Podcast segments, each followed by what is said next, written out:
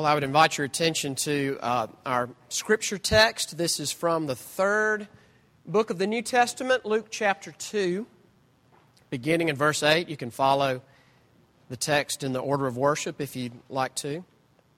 Luke chapter 2, beginning in verse 8. Um, I don't know how many of you saw Parade for this weekend. Um, I follow it breathlessly myself. But there's there was a piece in there by Anne Rice.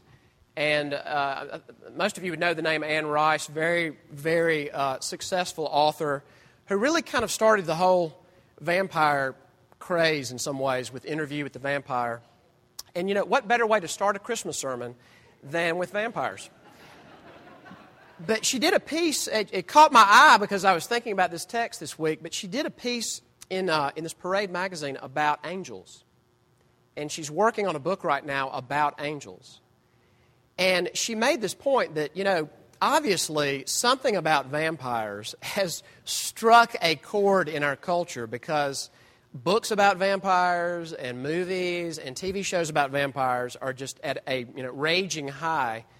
And Anne Rice said this that when it strikes a chord that way, there, there must be a reason, and it must be that people are aware of a struggle between good and evil. And in this struggle, there are participants who are not human. And what Anne Rice said was I think that what fascinates people about vampires is it's something they want to be true, and where you actually find it is with angels. Uh, angels, like vampires, I can't believe I just used that phrase. Angels like vampires, are not human. They, they take on a human like form, but they're not human. And they struggle not just against, you know, evil people, but against other evil forces like them. Anne Rice makes the point in the Twilight series Edward is protecting Bella not just from bad people who would harm her, but from bad vampires. And Rice said, you know, there's something in the heart that wants that to be true, and there is a biblical answer for that. Now, as we read this text, uh, we're going to see these angels. But what, what I just want to say this to you before we read it. Constantly, for the next few minutes, mental pictures that most of us carry around from art or, uh, or paintings or, or, or whatever, you know, Christmas cards it will override what the text actually says. And what I want us to do is to try to see what the text says. Your mental picture can be so strong it overrides what the text is clearly saying, or at least suggesting. And, and what I want you to see is this is that the angels in this, in this, in this account are not doing something that just leaves us with nostalgia. They are acknowledging a cosmic war. And they are announcing that this undeniable shift in the war has occurred on earth. Right, look with me in Luke chapter 2, beginning in verse 8. The setting is the area around Bethlehem and in the same region, there were shepherds out in the field, keeping watch over their flock by night. And an angel of the Lord appeared to them, and the glory of the Lord shone around them, and they were filled with fear. And the angel said to them, Fear not, for behold, I bring you good news of great joy that will be for all the people. For unto you is born this day in the city of David a Savior, who is Christ the Lord. And this will be a sign for you. You will find a baby wrapped in swaddling cloths and lying in a manger. And suddenly there was with the angel a multitude of the heavenly host praising God and saying, Glory to God in the highest, and on earth peace among those with whom he is pleased. When the angels went away from them into heaven, the shepherds said to one another, Let us go over to Bethlehem and see this thing that has happened, which the Lord has made known to us. And they went with haste and found Mary and Joseph and the baby lying in a manger. And when they saw it, they made known the saying that had been told them concerning this child. And all who heard it wondered at what the shepherds told them. But Mary treasured up all these things, pondering them in her heart. And the shepherds returned, glorifying and praising God for all they had heard and seen as it had been told them. Amen. Let's ask God to bless our time in the Word. Let's pray.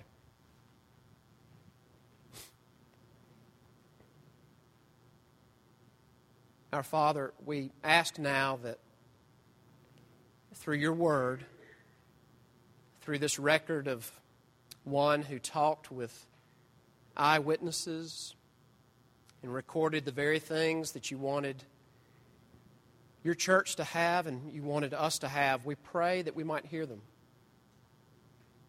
We pray that our hearing and your work through us hearing and our response might be part of our worship. And we pray that we will hear the very thing we need from you. We ask this in Christ's name. Amen. Well, again, this, this text is in some ways so familiar, at least, uh, you know, the Linus version, the King James version that he quotes uh, up, up in the school auditorium. It can be so familiar to you that we don't see and hear what's there. So I want to jump right in. There's so much here that uh, we're kind of drinking out of a fire hose, as they say. But here's what I want to look at: is first the encounter that takes place, and then the news that's given, and then the response. All right, the encounter that takes place, the news that's given, and then the response to the news. First off, the encounter. The, the first participants in this that, that we come to in this particular text are the shepherds. And we don't know a lot about them, but here's, here's some basics that we can know. This is outside Bethlehem, um, the region around there. And you think about a lot of sheep would be needed in that area. Bethlehem is close to Jerusalem. Someone has to raise all these sheep that provide all this wool, that provide meat, um, someone has to raise the goats that provide all this milk. Someone has to raise all these sheep for sacrifice. And the one who takes care of them are the shepherds.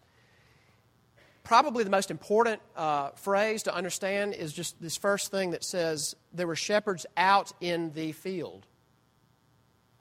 Now, again, uh, when we think shepherds, we tend to go to an image that is either from a card, a Christmas card, or shepherds in children's plays. Um, my daughter had a Christmas presentation this week. We had some shepherds come down the aisle. They were about that tall. And, you know, they were cute as they could be. What would these guys be like? They, they were basically nomadic. I mean, they would have tents they could stay in at night, but they lived out in the fields. Very self reliant. They would be very tough, they would be cowboy like no one else to depend on. I would say they would be very brave. If you have ever stayed out by yourself, uh, not in a neatly manicured campsite, but sort of out in the wild at night by yourself, it is rattling. They did that all the time in a, out in wilderness where there are real predators who think their sheep are really delicious. And the only thing between these sheep who are not smart and these predators are these shepherds at night. They uh, tended to have fuzzy views of property rights. In other words, your land might end up being, in some ways, their land if they were passing through. Um, their sheep tended to stay with them. Their sheep would know their voice, and they would know their sheep by name. Jesus draws on that. But because of their peasant status and their dirty work, I mean, they would carry their odor around with them uh, and because of their fuzzy views of property rights, one, one ancient Jewish source said that shepherds' uh, testimony was inadmissible in court.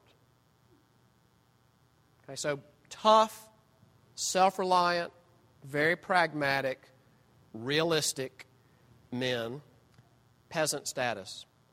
First off, you get them. And then you get an angel.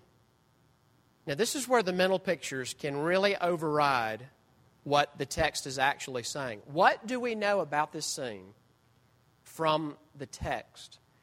Um, yeah, I started thinking about my own mental pictures, and I thought, are these my, just my mental pictures, or would a lot of us have this?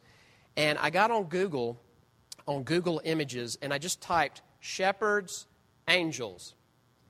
Click.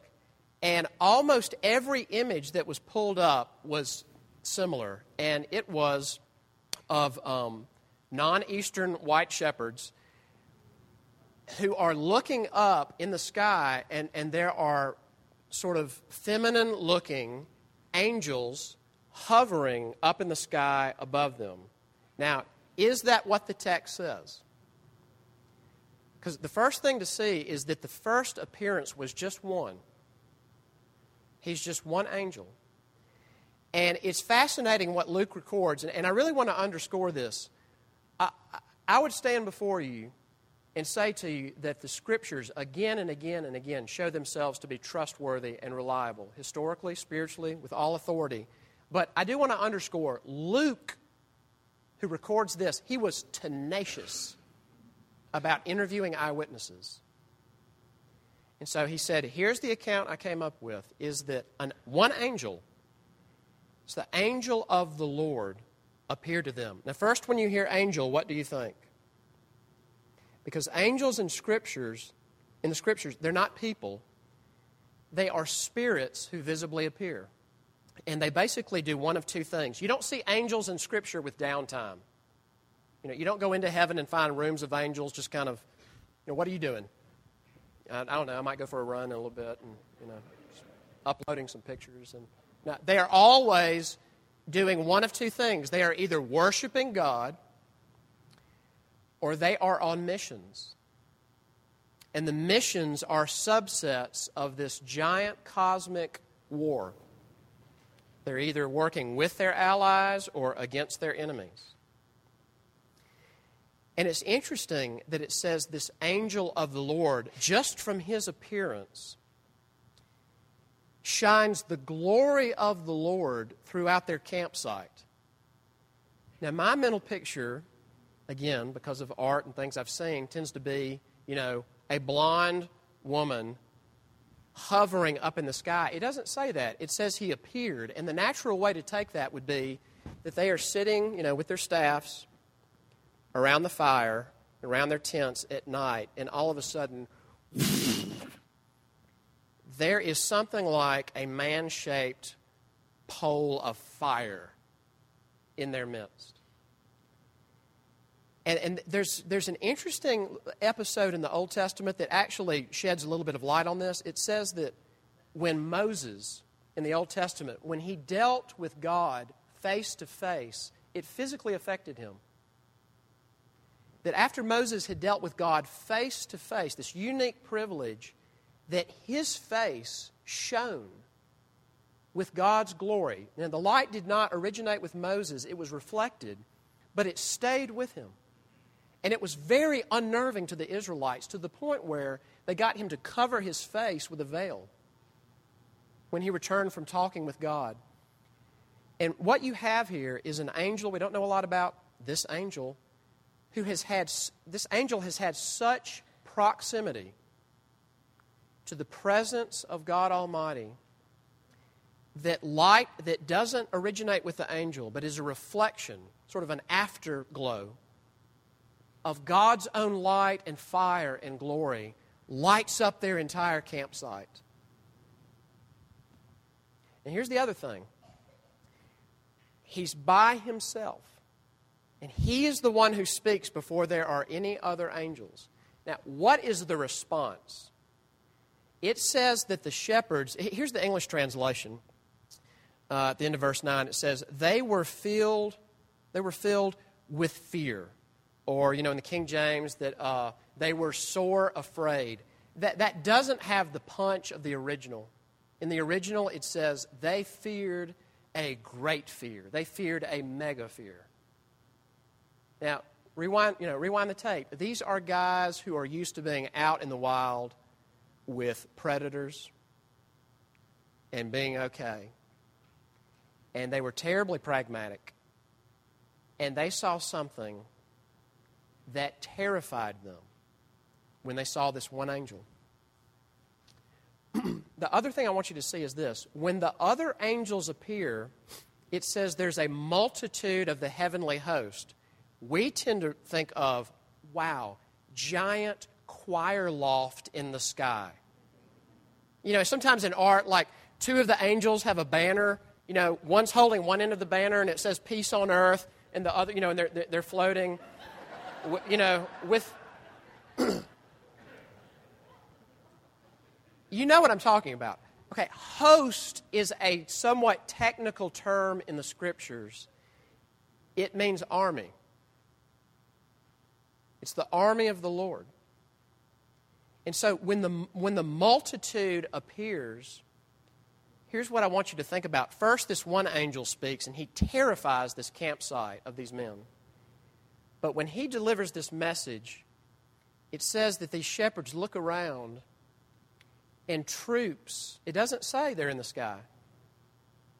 It says that the multitude of the heavenly host appeared. And the natural way to take that would not so much be choir loft in the sky it would be that, you know, perhaps the shepherds got up and looked around, and the angelic troops just went out to the horizon. Uh, John Milton, Paradise Lost, famous English writer, he wrote an ode, long poem about the Nativity, the birth of Christ. And when he got to this part, this, this sounds like Lord of the Rings. He writes, The helmed cherubim. Do you know what helmed means? Helmeted, the helmed cherubim and sworded seraphim in glittering ranks with wings displayed. Troops. All right? Very frightening. What's the news? This, before the multitude of hosts appears, this one angel says this I have good news. Now, as, as churchy people, I know that's not all of you, but as people who are involved in a church this morning, as we read this, we can hear good news in a very New Testament way. Oh, good news. good news means that Jesus came and he died on the cross to save us from our sins. That would not compute at all to anyone in this day. Good news was a term not only in the Jewish world, but in the Gentile world for something very specific. In the Gentile world, it would mean one of two things the birth of a king, or the end of a war. It would be the birth of an emperor or the end of a war. And when you see the term good news in the Old Testament, it can have connotations of that. The angel says this I have very good news. And he says this it's of great joy and here's what's beautiful about him saying that. The only other place that great appears in this little bundle of verses is the shepherd's fear. It says they feared a great fear.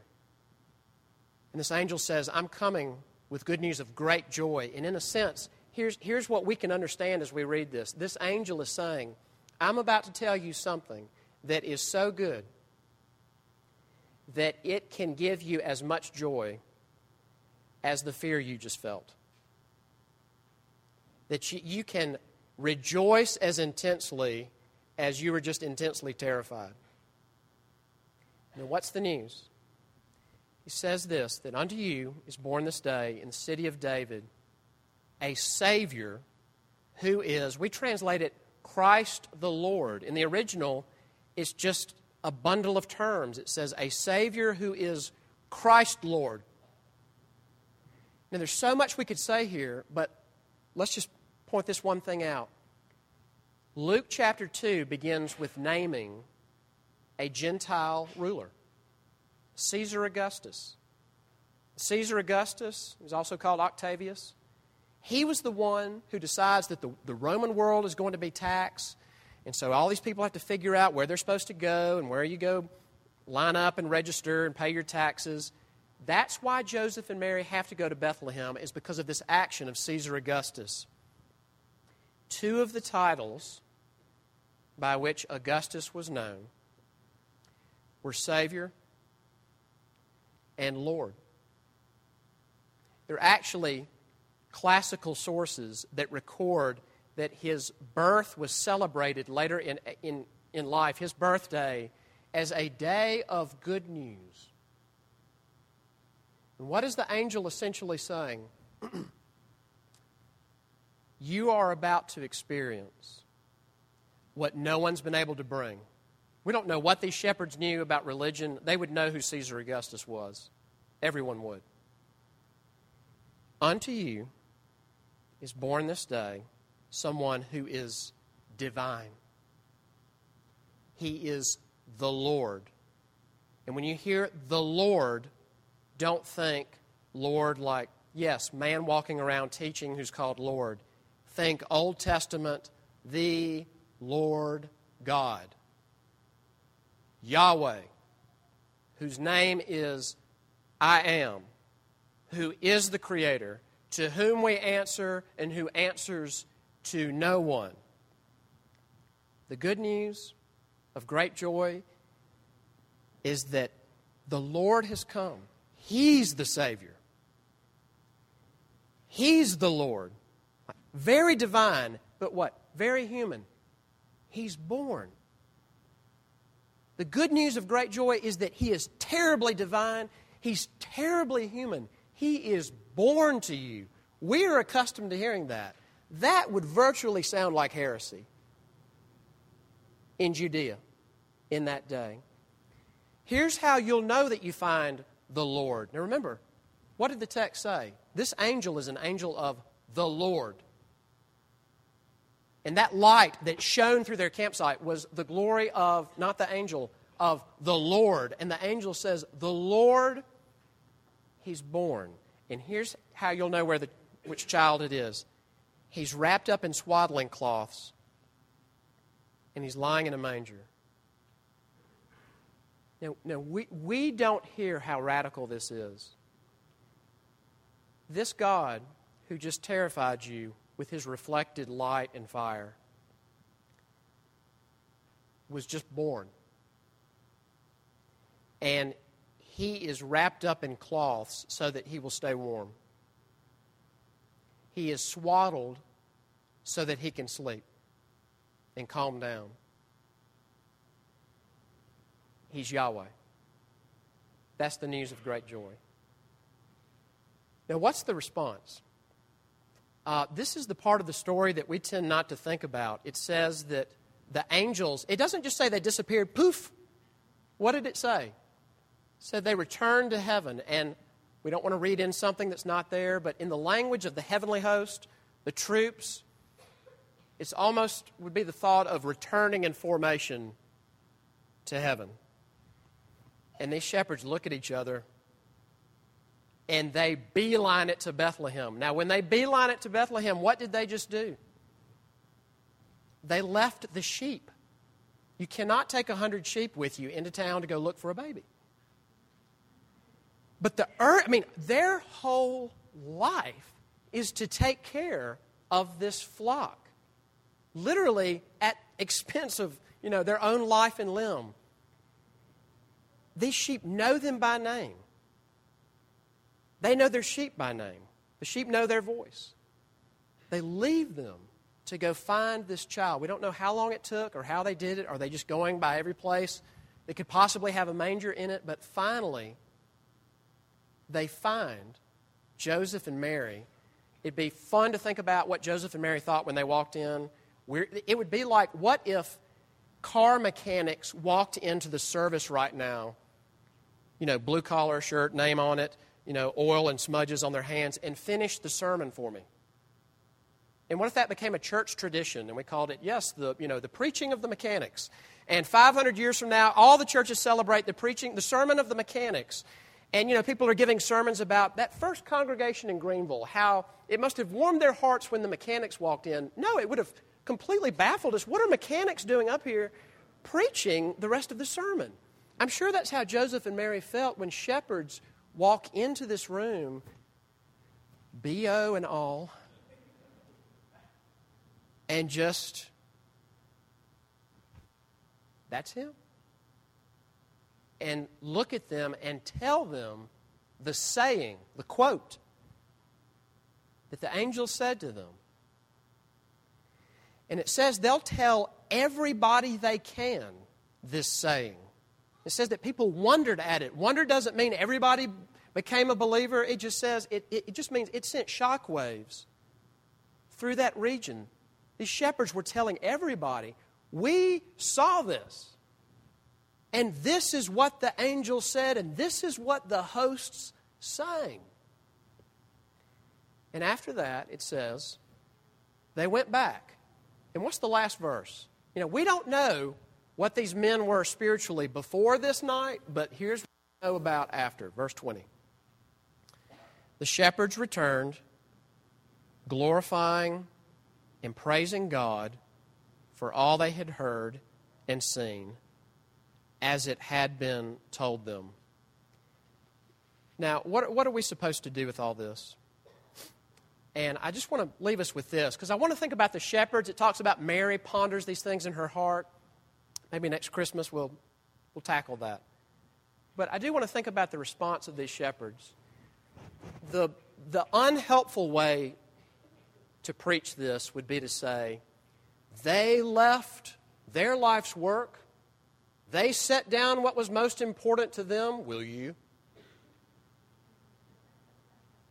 They became worshipers of God. Will you be a worshiper of God? Well, we'll probably never see anything like this. It would be awesome. And I'm sure the rest of their life, decades after this, when they'd be sitting around the fire, somebody would go, That was awesome. And the rest of them would say, Man, it was. Never forget it. But we probably will never see anything like this. What can we see that they saw that changed these hardened, tough men. And I want you to think about this. They saw that something was happening that was, on the one hand, cosmic and on the other hand, personal. Because when they got that message, did you hear what they said? They said, The Lord sent us this message. The message is not, he's not a renegade angel. The Lord sent this message to us. That was the Lord's light. Those were the Lord's angels. Now, how much theology do you think they know? We don't know, but probably not much. They wouldn't carry a library around with them. What could they know? Here's what they could know that the angels sang, the troops sang, Glory to God in the highest, and on earth peace on those with whom he is well pleased. That something about that child can cause God to be very pleased with you. And here's what I want to end with the part that's so easy to miss about what the angel said is this. He doesn't say, Unto mankind is born this day a Savior. What did he say? He said to you, to these tough, smelly, men who were not on the inner ring of the culture.